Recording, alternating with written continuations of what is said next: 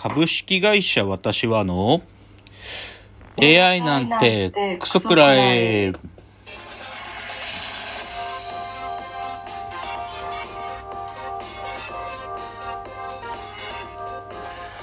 群馬が生んだ怪談時株式会社私は社長の竹之内です。株価研修生4代目アシスタントのです。えーこの番組は大喜利 AI を開発する株式会社私は社長の竹之内が AI のことなんかお構いなしに大好きなサブカルチャーについてサブカルリテラシーの低い社員に丁寧にレクチャー言い換えれば無理やり話し相手になってもらう番組ですということで今日は245回、えー今日が年内最後の、えー配信なんで今日はもう最初からですねなんていうか今年のまあ、今日の最後、今年の最後のテーマっていうのいきなしもう行きたいなと思うんで、えー、いきます。えー今日のテーマ、えー2023個人的エンタメ重大ニュース。まあそういう話で今日はやりたいと思いますよ。なんか、毎年なんかその、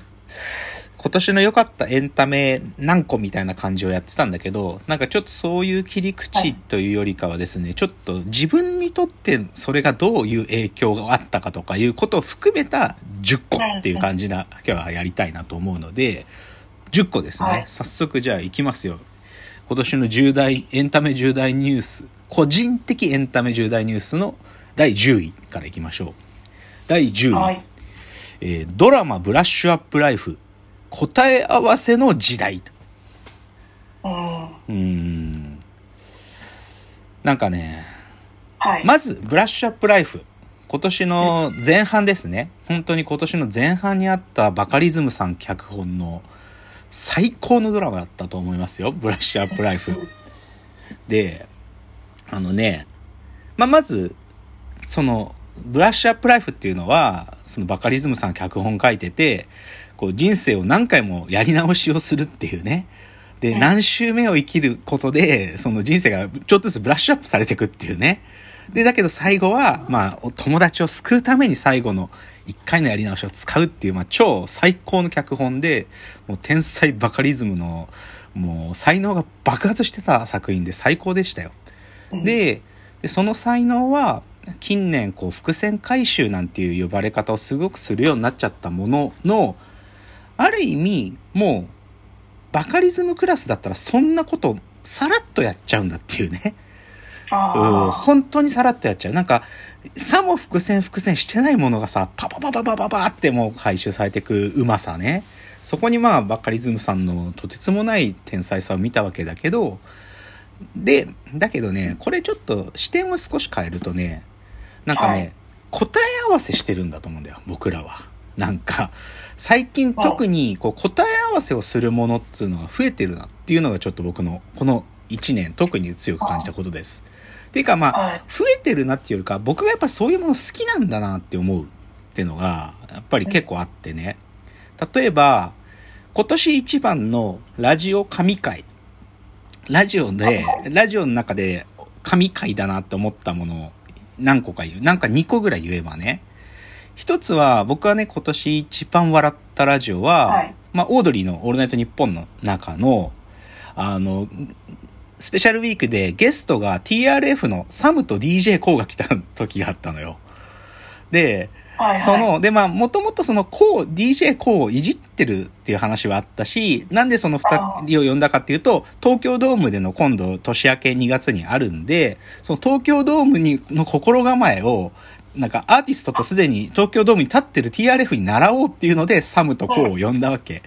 なんだけど、そこで、なんか、その東京ドームの話なんかど、ど、なんか要素に置いといて、なんか DJ コーとサムがどうやって TRF として組み、結成の日はね、で、で、D- DJ コーがサムにかけてきた迷惑みたいなことが 暴かれて、DJ コーっていうのはただの嘘つき高一だったってことがバレたっていう、そういう回で超面白かったの。でも、これって、なんか僕らが90年代 TRF っていうのがガーンと小室哲也と一緒にガーンと売れてったあの時の輝きがさ、なんかある意味30年の時経て、あの時の輝きってまやかしだったんだ、みたいな、なんか、すごく作られたものだったんだってことがわかるし、ねその中の人としてね、演者としてのサムとコウの、ある種の混乱と葛藤とか、ある種の自分たちがそのガーンって言ってる時の自分たちなりのブランディングとか、そういうのがこうボロッと出てくるのが面白くて、っていうのがあったり。だこれが今年一番の僕ラジオ神回だったよ。で、あと例えばもう一個は、空気階段の、ラジオイベントである空気階段の大踊り場ってとこで、はい。かたまりさんが慶応大学を辞めるきっかけになった、そのかたまりさんも新刊コンパで岡山弁のジャガジャガ言ってるのを、お前はジャガイモ星人なのかと言った中川さんっていうのが出てきて、まあ、大いなる、大いなる和解が、そこで、大いなる10年の時を経た大いなる和解があったとかね。でもちなみに空気階段の大踊り場って、あの、吉本のチケットサービスであるファニーオンラインで、2023年で売れたチケットの、あれ、順位つけるとぶっちぎり1位なんだよ。えうん、だから、まあ、それくらいやっぱり、なんていう、まあ、踊り場のファンもがいるし、やっぱり面白かったと思うし。だから、そういうのがなんか、ラジオの関係で言った、なんかこ、僕の中で答え合わせがされたなっていうやつだったの。うんで、他にもちょっと答え合わせって軸で言えば、正直言えば僕は、なんか今年ドキュメンタリーでさ、その、NHK が、このり日本が停滞が起こって30年で給給料が上がんないジャパンリバイバル安い30年脱却への道とか、あの、証言ドキュメント日銀異次元緩和の10年とか、なんかこのどうにもなんない時代があったねっていうのをなんか振り返るドキュメンタリーとかもあってさ、で、答え合わせするっていうか、もう答えいい加減出そうぜっていう時代っていうか、そういう風にも見えたよ。うん。で、あと他にはさ、わかりやすくは、あと、だからさっきの伏線回収じゃないけど、多分ね、わかるってことが作品の一部になってるものとかも多分増えてて、例えば、ホラー、これね、この前、あの大学の授業の時もちょっとこういう喋りしたんだけど、あの、雨に穴と書く、ウケツさんっていう YouTube のホラー作家の作品があってさ、それって、あのー実はさ、わかると初めて恐怖がやってくるっていうか、このこの間取りの異常さがわかりますかって最初に提示されるじゃない？うんで、その間取りの中に隠されてる秘密が分かると怖みたいな。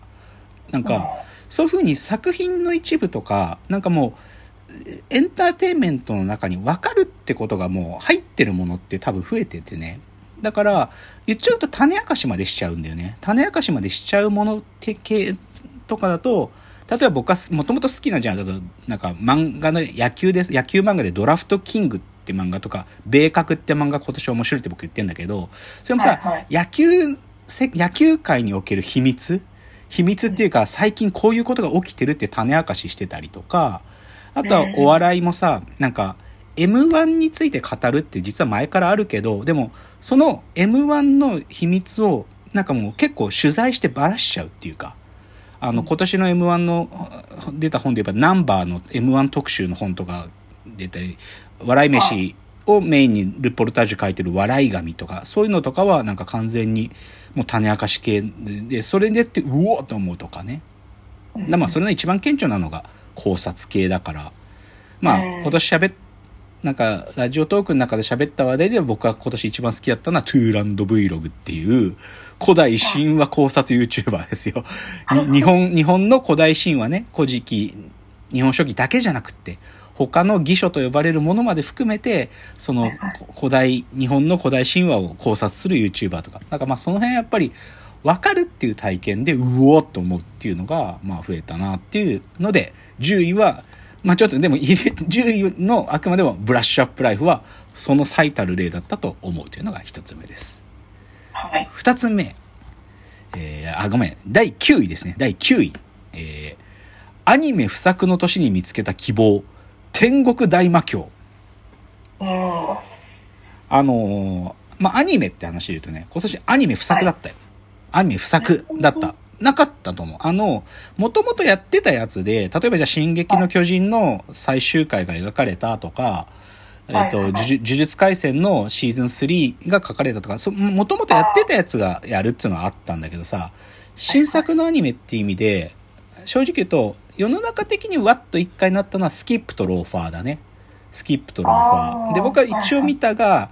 うーまだちゃん、なんか気持ち入れて見れてない。って中で、僕が今年自分的に一番評価するアニメは天国大魔教。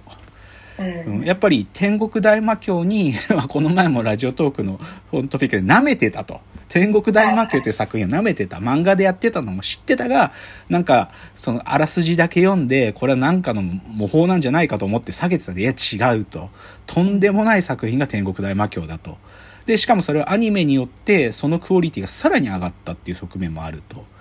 で、もうアニメ見て、また当然ね、漫画も完結してないからアニメの先があるんで、もう漫画も速攻買って全部読みました。とんでもない伏線だらけで、こんなに、まあ同じ伏線の話なんだけどさ、こんなにうまく伏線と情緒書けるっていう作品が天国大魔教なので、今年、アニメ不作の年だと僕は思います、今年は。正直ね。けど、天国大魔教は当たりだったよ。まあ今年なんか来たなっていうのは天国大魔教。で、一方ね、じゃあアニメと対になる漫画の話で言うと、漫画今年いい作品多かったです。多かったです。でも、やっぱり僕は今年一番発見してすげえと思った才能は、薄葉圭先生のスーパースターを歌って。